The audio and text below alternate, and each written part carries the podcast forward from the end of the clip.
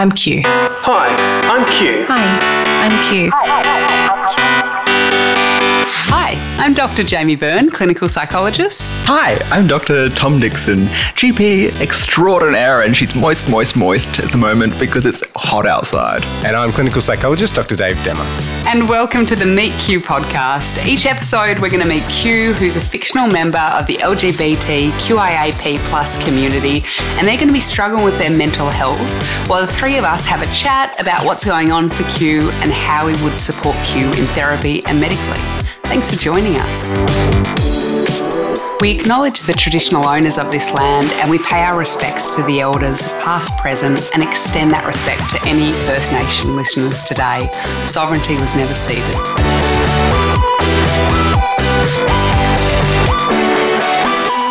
How are we going, guys? She's fab, she's here, and she's queer.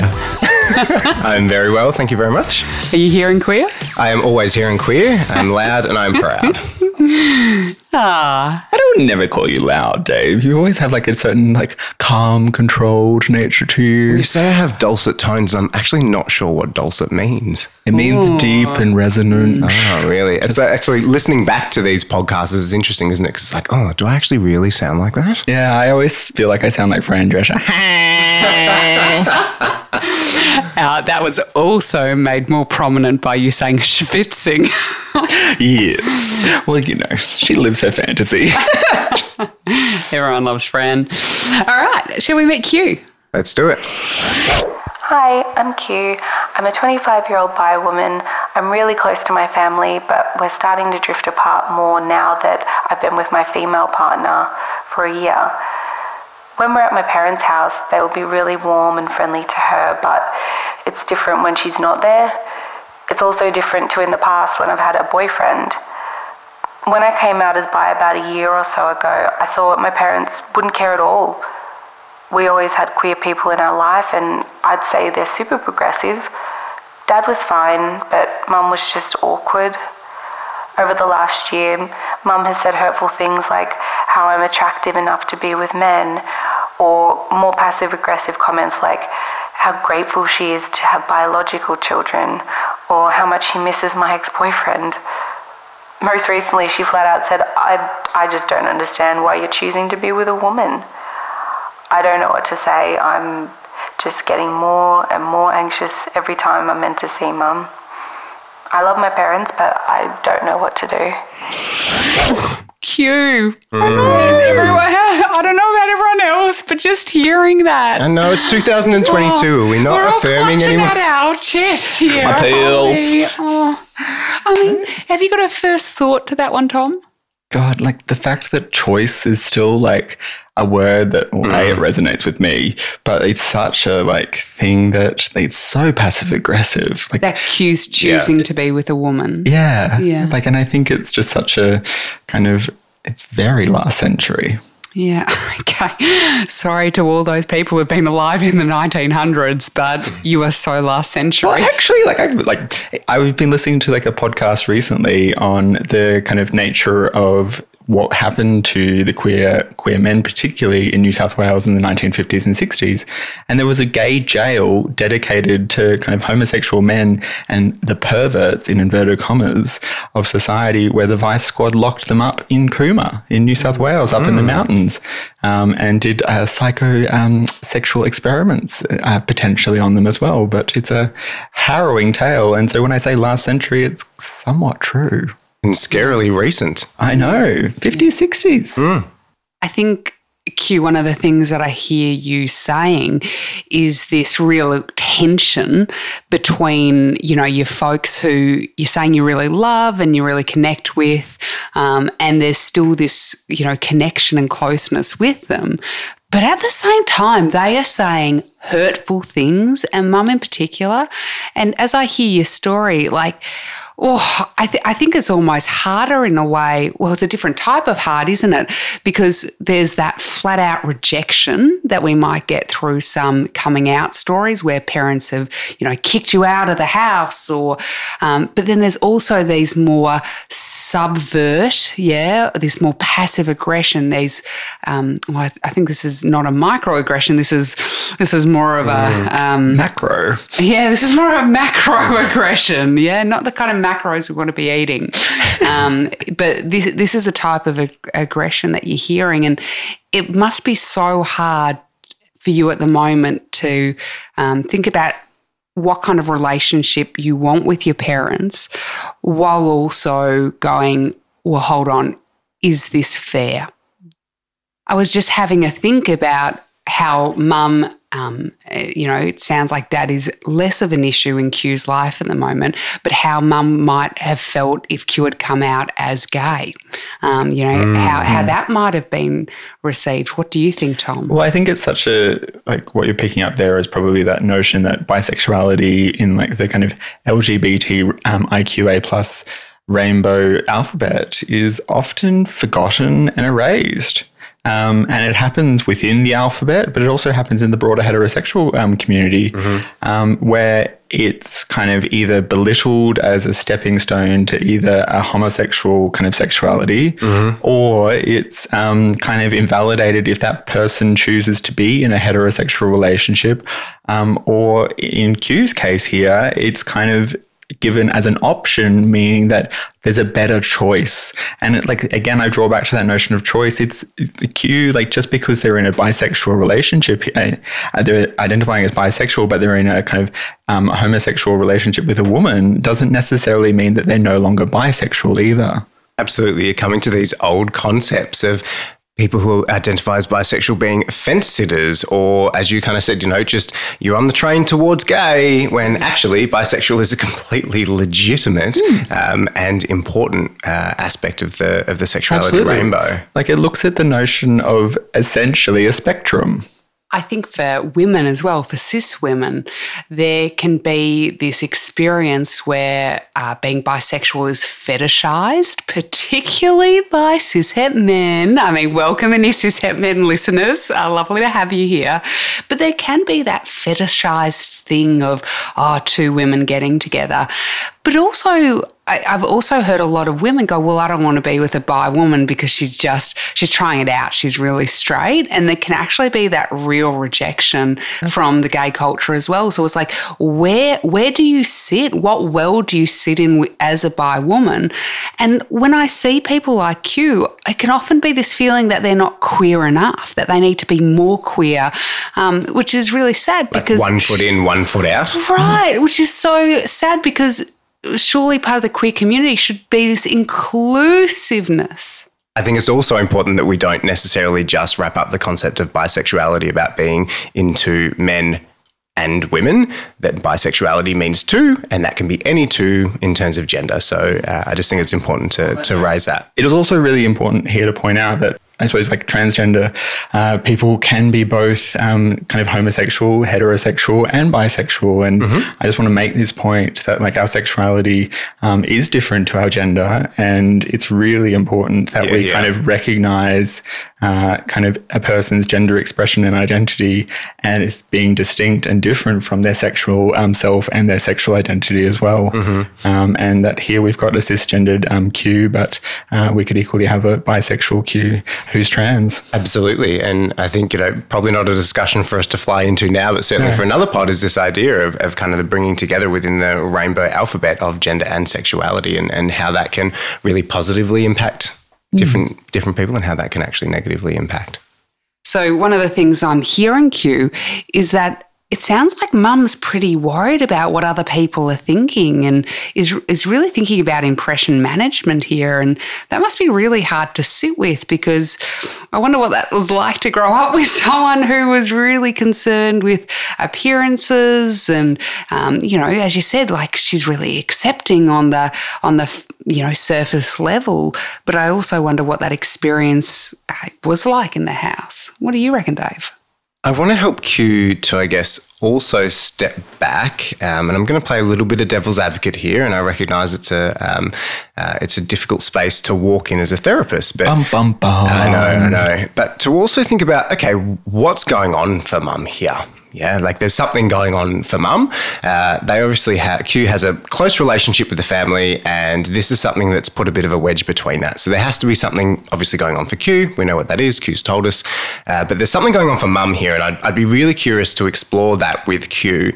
Uh, so um, when I'm when I'm supporting clients to understand what it is that uh, is happening for someone else in their life who might not be able to be accepting of their sexuality or, or the gender diversity, whatever it might be. But um, we're talking about obviously Q's sexuality here. What it is about the person who's struggling with this that's leading them to struggle with it. So, for example, mum likely has some sort of what Tom said before it's okay, just not in my house. Uh, and mum's also, I guess, coming to terms with this idea of a change in her perceptions, a change in her expectations, a change in how she saw her daughter's life was going to roll out. And, you know, uh, obviously, mum needs to, I would suggest, improve her communication here with Q. And, and I certainly don't want to sound like I'm siding with mum here, but I do want to say that there is also a shift. When we come out, it's often that we have spent a long time accepting and working with and coming to terms with our sexuality that when we come out to somebody else, it's usually the first time that they're hearing this. And so they haven't had that opportunity in that time that we've maybe had to be able to spend accepting it. And you can imagine 25 years old, uh, correct me if I'm wrong, but I think Q said she came out about a year ago to mum. So there's 24 years there of, of Q's life that mum has had to plan to make expectations around, to have ideas around about what her daughter's life was going to be like. And it does sometimes take people a little bit of time to shift around that. Now, there's certainly some things that we can do to be able to support mum in that, as Q, to be able to support her mum in, in that. Uh, but, you know, to play devil's advocate, it's also really important to recognize that that mum's probably taking a little bit too long or, or, you know, longer than we would like to be able to come around to this idea. So, Dave, I'm going to sit with you there in the little devil's corner. Um, and then say, well, shouldn't uh, her mum just love her unconditionally? Absolutely. Yeah, like that's that's one of the key building blocks of of kind of solid development in childhood that that we feel that our parents are unconditionally there for us and love us unconditionally. Uh, and I don't know. I, I, I again, I'm playing devil's advocate. I wonder if if if mum's saying I don't love you because of this, I wonder if if we give mum a little bit more time, if we give mum some more resources, if we maybe bring mum into a session or two with Q to be able to talk this out with a therapist, uh, then uh, I wonder how we might be able to understand how mum might be struggling with the life that she envisioned for 24 years Mm-hmm. for, for her daughter. Now, in no way am I trying to, of course, um, invalidate Q's You're apologising for her. No, absolutely not. Um, but it can help sometimes to take the other's perspective and to try to kind of understand where mum is coming from around this because it can help us a little Mm. bit more. So what I'm hearing that you say there, Dave, is this concept of like kind of recognizing um, that our parents might not necessarily be the idols um, that we've like, and these godly type figures that we've created um, in our, you know, pre-pubescent childhood, um, like kind of mind that we often still carry into adulthood, where they can often do no wrong, and like we can like provide that unconditional love for them, and still, and but in doing so, um, with the idolization, we often fail to see that their pain exists as well, and their trauma like, that they may have experienced along their life journey, um, and their little imperfections. That means that mum might still love Q unconditionally, but she's just really poorly delivering that love right now. Absolutely. And the point, I guess, that if I to summarize what I'm saying here, I would be wanting to to help Q to work with mum rather than against her. All right, so we're starting to step into the territory of tre- of treatment. Absolutely. I think we've plunged feet first, really. feet first, head first, genitals first, we've plunged. And I, I think one of the things that I'm hearing is that a lot of our early work is well, this is where I'd be heading, is starting to look at forming um, an adult child parent relationship. And that hmm. takes time. What do you mean by that? Well, I mean, I've got a program in my head of what my parents were like when I was young. And that's what, you know, I had a mum hmm. and I had a dad, and I've got a pattern of how I was going to relate to mum and a pattern of how I was going to relate to dad as a child. Mm, so sunshine, lollipops, raindrops, Mate. like, Yeah, and rainbows. all oh, it was just delightful. Everything sweet? Yeah, that's why Yeah. I'm so nicely even keeled. That's why, yeah. that's why we all are. gonna- yeah, We all have our stuff from childhood. As you're saying, Jamie, uh, where we go through this moment um, of forming the adult kind of uh, child uh, relationship. And so, how do we do that? Yeah. So I think one of the first questions I'd be putting to Q, and it's not a simple answer, is what type of relationship do you want? With your parents. Um, this is really hard because we often feel obliged to have a type of relationship which may not be of our choosing, but there might be a parental expectation of, oh, we must. And I think there's a cultural expectation there that if, for example, we've grown up in um, Middle Eastern culture or we might have come from certain parts of Europe, there's far more of a collectivist identity where the family unit is really important. Therefore, any reforming of new types of relationships might be really challenging and um, against the backdrop of that's not how we do things. And I think this kind of plays into what you're saying before about potentially mum having some kind of um, expectation management, or, or I can't remember the word that you used, impression management around the family, that this is probably playing into that. Mum here reminds me of Marilyn from Will and Grace. Like everything has to be perfect. We don't talk about our problems. Wouldn't it be nice if you wore white and not um, uh, black? Or like, why have you got the glitter on you? Like all those little moments of like the subtle, subversive, um, insidious, like undermining of our confidence. That's what I'm hearing from Q is the fact that she feels like she's being a problem to the family dynamic. And that's the thing that breaks my heart, Q, is that you having a diverse sexuality is not a problem. And I'm so sorry. And I'm so angry for you that this has been that experience from mum. Like, you deserve to have someone angry for you about this because th- this is not an experience that you should be going through with a person, um, you know, who is a caregiver. And I, I, th- I think that that's something that that pain is, is something that I, I would like to allow to be there. Um, not that we need to wallow in it for sure, but we need to acknowledge that that pain exists and validate that pain. Jamie, what would you be working with Q here around if, if Q was in your therapy room? Yeah. One of the first things I would be doing is I'd be having a think, like I mentioned, around what type of adult relationship she wants with her parents. Um, you know, so does she want her parents in her life? To what extent? Under what conditions? And I think a part of that is helping Q to realize what's acceptable for her uh, and what's not acceptable for her in her relationships. I couldn't agree more. Like being able to kind of identify within yourself first, like what is important to you, where are your values here, like w- what kind of relationship like that is going to take, where it's reflective of your needs, as well as kind of ameliorating any parental need here as well. Because like it's so often that we can fall back into that easy moment of um, essentially kind of being the child again um, and fail to assert our own needs. And so, like, how would you go about asserting? Like, I think Dave, you're like you're pretty assertive. I try to be, yes. I would absolutely be working with Q here around how do we communicate what's going on for Q to mum. Uh, so you're right, assertive communication is absolutely what we would be looking at. Uh, and assertive communication, without going kind of too in depth into it right now, is really about talking about our emotion rather than from our emotion. So letting mum know how we're feeling, letting mum know why we're feeling that way, uh, but in that kind of um, almost kind of like blunted and unemotional type of way. Like it's quite matter of fact when we want to be assertive rather than being uh, angry, rather than being sad. Uh, so it's that piece around talking about emotions rather than from emotions. Uh, and what's really important in assertive communication is telling the person what we need.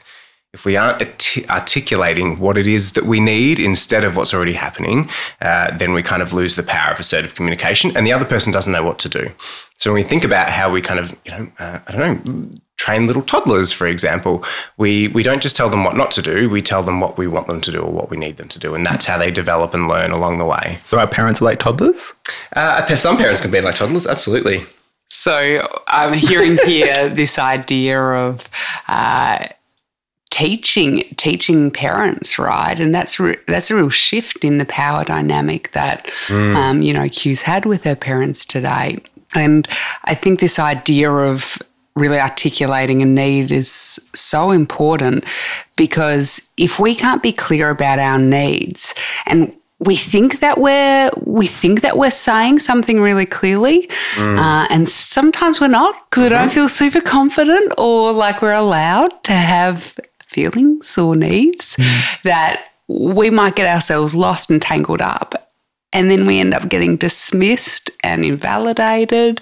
Like, oh, you're just being sensitive or something. I'm just like, no. Like as soon as I hear that, so I think you know, maybe talking to Q's mum here for a second, that there might be uh, this feeling where uh, a righting reflex, where if if someone tells us something like, "Oh, you are having a hard time at work," we might um, get like, well, I was having a hard time at work. So we might make the problem about us rather than listening to what someone's saying. So, you know, if I, if I did have Q's mum in the room as well, I'd be helping her to really hear what Q's saying. Um, and that actually, one thing I might get Q to do in the therapy room is write a letter to mum, and that allows uh, Q to get her point across uninterrupted um, and not having any defenses brought up from mum and letting her be heard, which is what I'd be wanting for Q first and foremost. Because this is a really like vulnerable moment for Q, not only like kind of coming like they may have been coming to the terms with their sexuality for a number of years, but like to then vocalize that with um, their parents is still a really vulnerable moment. And like when we're in those moments of vulnerability, it's such a difficult one with our parents, I think, because ultimately they're the pe- people that hold us. They're the, the original safety net for a lot of people. We would hope. We would hope. Yeah, not for exactly, everybody. yeah. But it sounds like for Q that, you know, over time, the, the family's been relatively good and stable. And that might have been what is harder, like, you know, Q's coming out. When I hear your story of coming out and thinking that everything was going to be fine, yeah, and having that experience where you haven't been validated and haven't had that unconditional response, that that sounds just so difficult and really, really challenging. And I'm also wondering whether you've had a space to really grieve um, that experience. So, on the topic of boundaries, uh, I have a couple of thoughts here.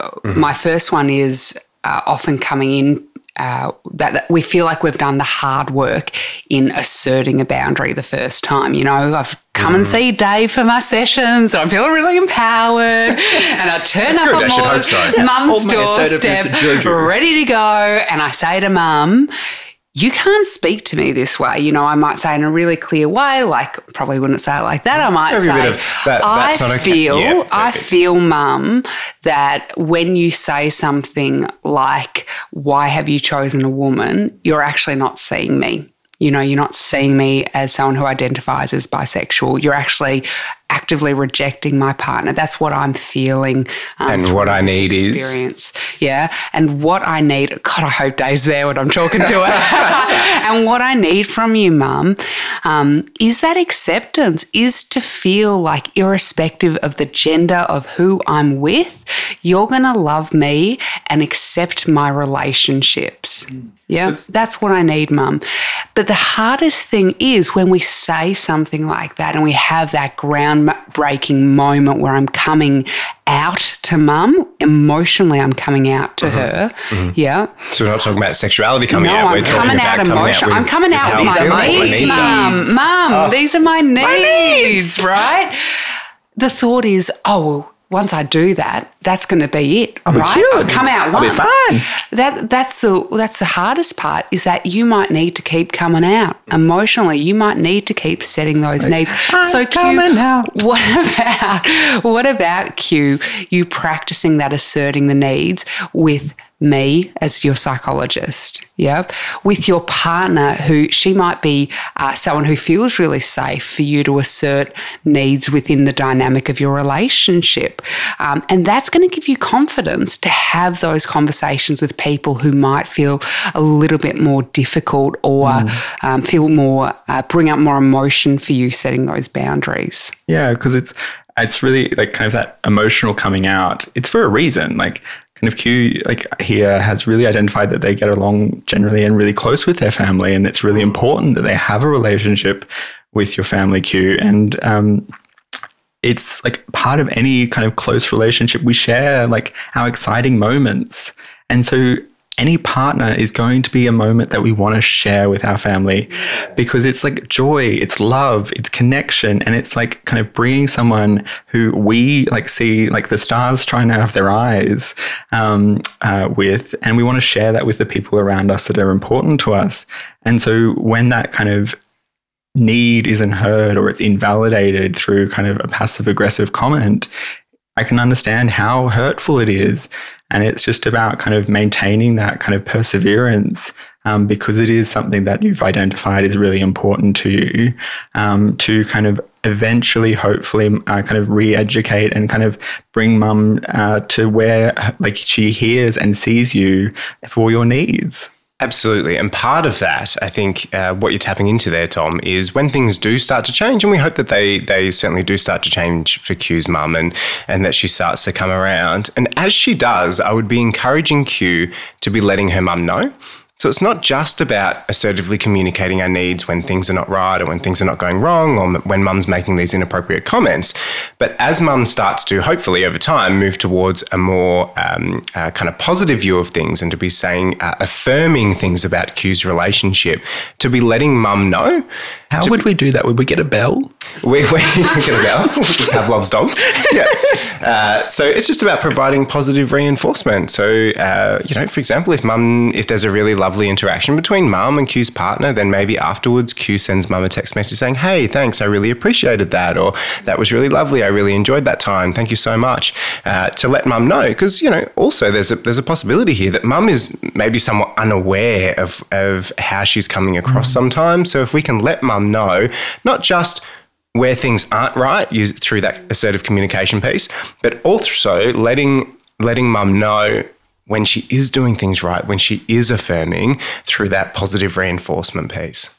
Also, wondering, Q, whether dad could be helpful in this situation. You said to me that uh, you feel like he is more supportive, that he is more present.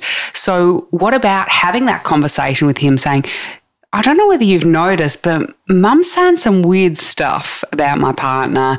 I'm going to have a you know difficult conversation with her, but I also need your support here.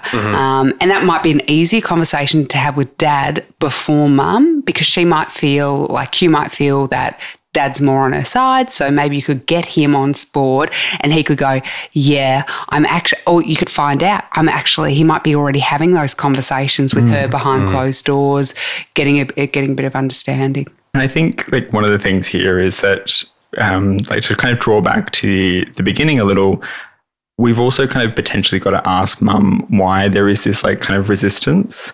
Um, because it's often as children that we don't necessarily like inquire about our parents' lives before us. Like essentially like at day zero, um, like there was B, uh, BT and there was AT. So before Tom and after Tom. Um, Right, okay. And yeah, and, and your so, parents like, basically didn't exist. BT. exactly. Yeah, it was like the year 0 Um, and so the notion essentially that our parents can come to us with their own kind of uh, life experiences that will inevitably inform kind of how they'll react to certain situations will naturally mean that if we can engage them on those moments um, and see them as human beings and individuals who've had like lives that may be varied and different, it'll make it easier for us to relate to them and then for, the, for them to relate to us. All right, gang. final thoughts, Tom? Let's do it. I get to speak. My favorite thing. Um, so I'm going to be a little like what, what's it? PSA like public service announcement. Um, to make sure that all our queer listeners uh, and our rainbow alphabet um, that we really do kind of make an effort of clocking it within ourselves and within our communities when we invalidate um, our bisexual uh, component of our rainbow alphabet because it is so important that we are embracing um, people like you because it will make it uh, e- an easier experience for everyone mm. within the rainbow alphabet um, in gaining acceptance and making it easier to assert our mm. needs to our parents like Q. Here, here. Bisexuality is not fence sitting. Bisexuality is not not picking a side. Bisexuality mm. is not just the first stop on the way to gay. It is a uh, relevant and important and true sexuality. Uh, no more bi erasure. Thank you. Uh, uh, my final thought. Uh, well, I'm going to bring it back to, I guess, the therapeutic stuff, and I'm I'm I'm really going to hammer home this idea about communication, uh, and within that communication, Q, I'm going to encourage you to be using assertive communication with mum, um, and at the same time, part of assertive communication can also be trying to take the other person's perspective sometimes, and trying to bring in some empathy, and uh, trying to bring in that piece around. Well, why is it that mum might be talking to me like this? Why is it that she might have this experience?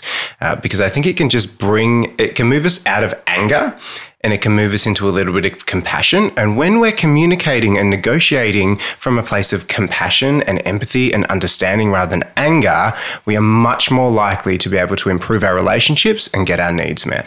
Woohoo! Jamie? Yeah, I think Q, you know, I would really reiterate to you is that what mum is saying or what mum has been saying, that hasn't been okay.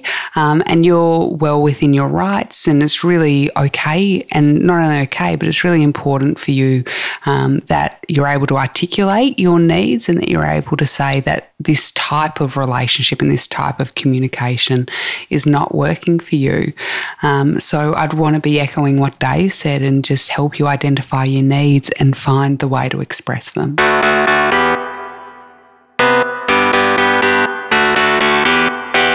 Q, thanks so much for sending in your story, and we hope this has been of some help.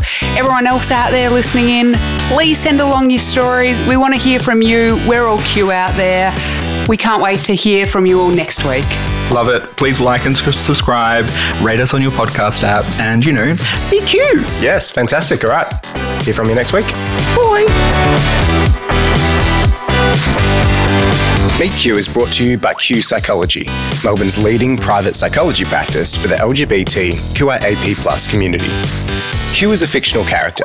Any similarities to a specific person are coincidental and are due to Q representing common mental health difficulties experienced by members of the queer community. Any advice provided by the presenters is general in nature and should not replace specific and individualised mental health support that might be needed. If you or someone you know is struggling with their mental health, Lifeline is available 24 hours a day, 7 days a week on 13 11 14. Rainbow Door is available on 1800 729 367, 10am to 5pm, 7 days a week. And Q Life is available on 1800 184 527, 3pm to midnight every day. Please visit the Meet Q website at www.meetqpodcast.com for further specific LGBT QIAP plus mental health resources.